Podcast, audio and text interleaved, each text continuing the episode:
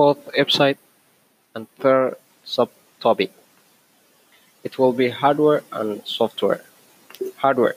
Information system hardware is the part of an information system you can touch the physical components of the technology.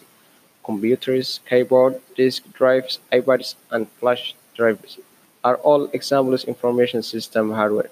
We will spend some time going at those components and how they all work together software. Software a set of instructions that tells the hardware how to do. Software not tangible in connect to be touched.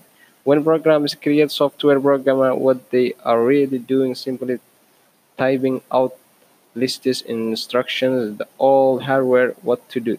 There are several categories software with the main category being organization system software which makes hardware usable and application software with something useful.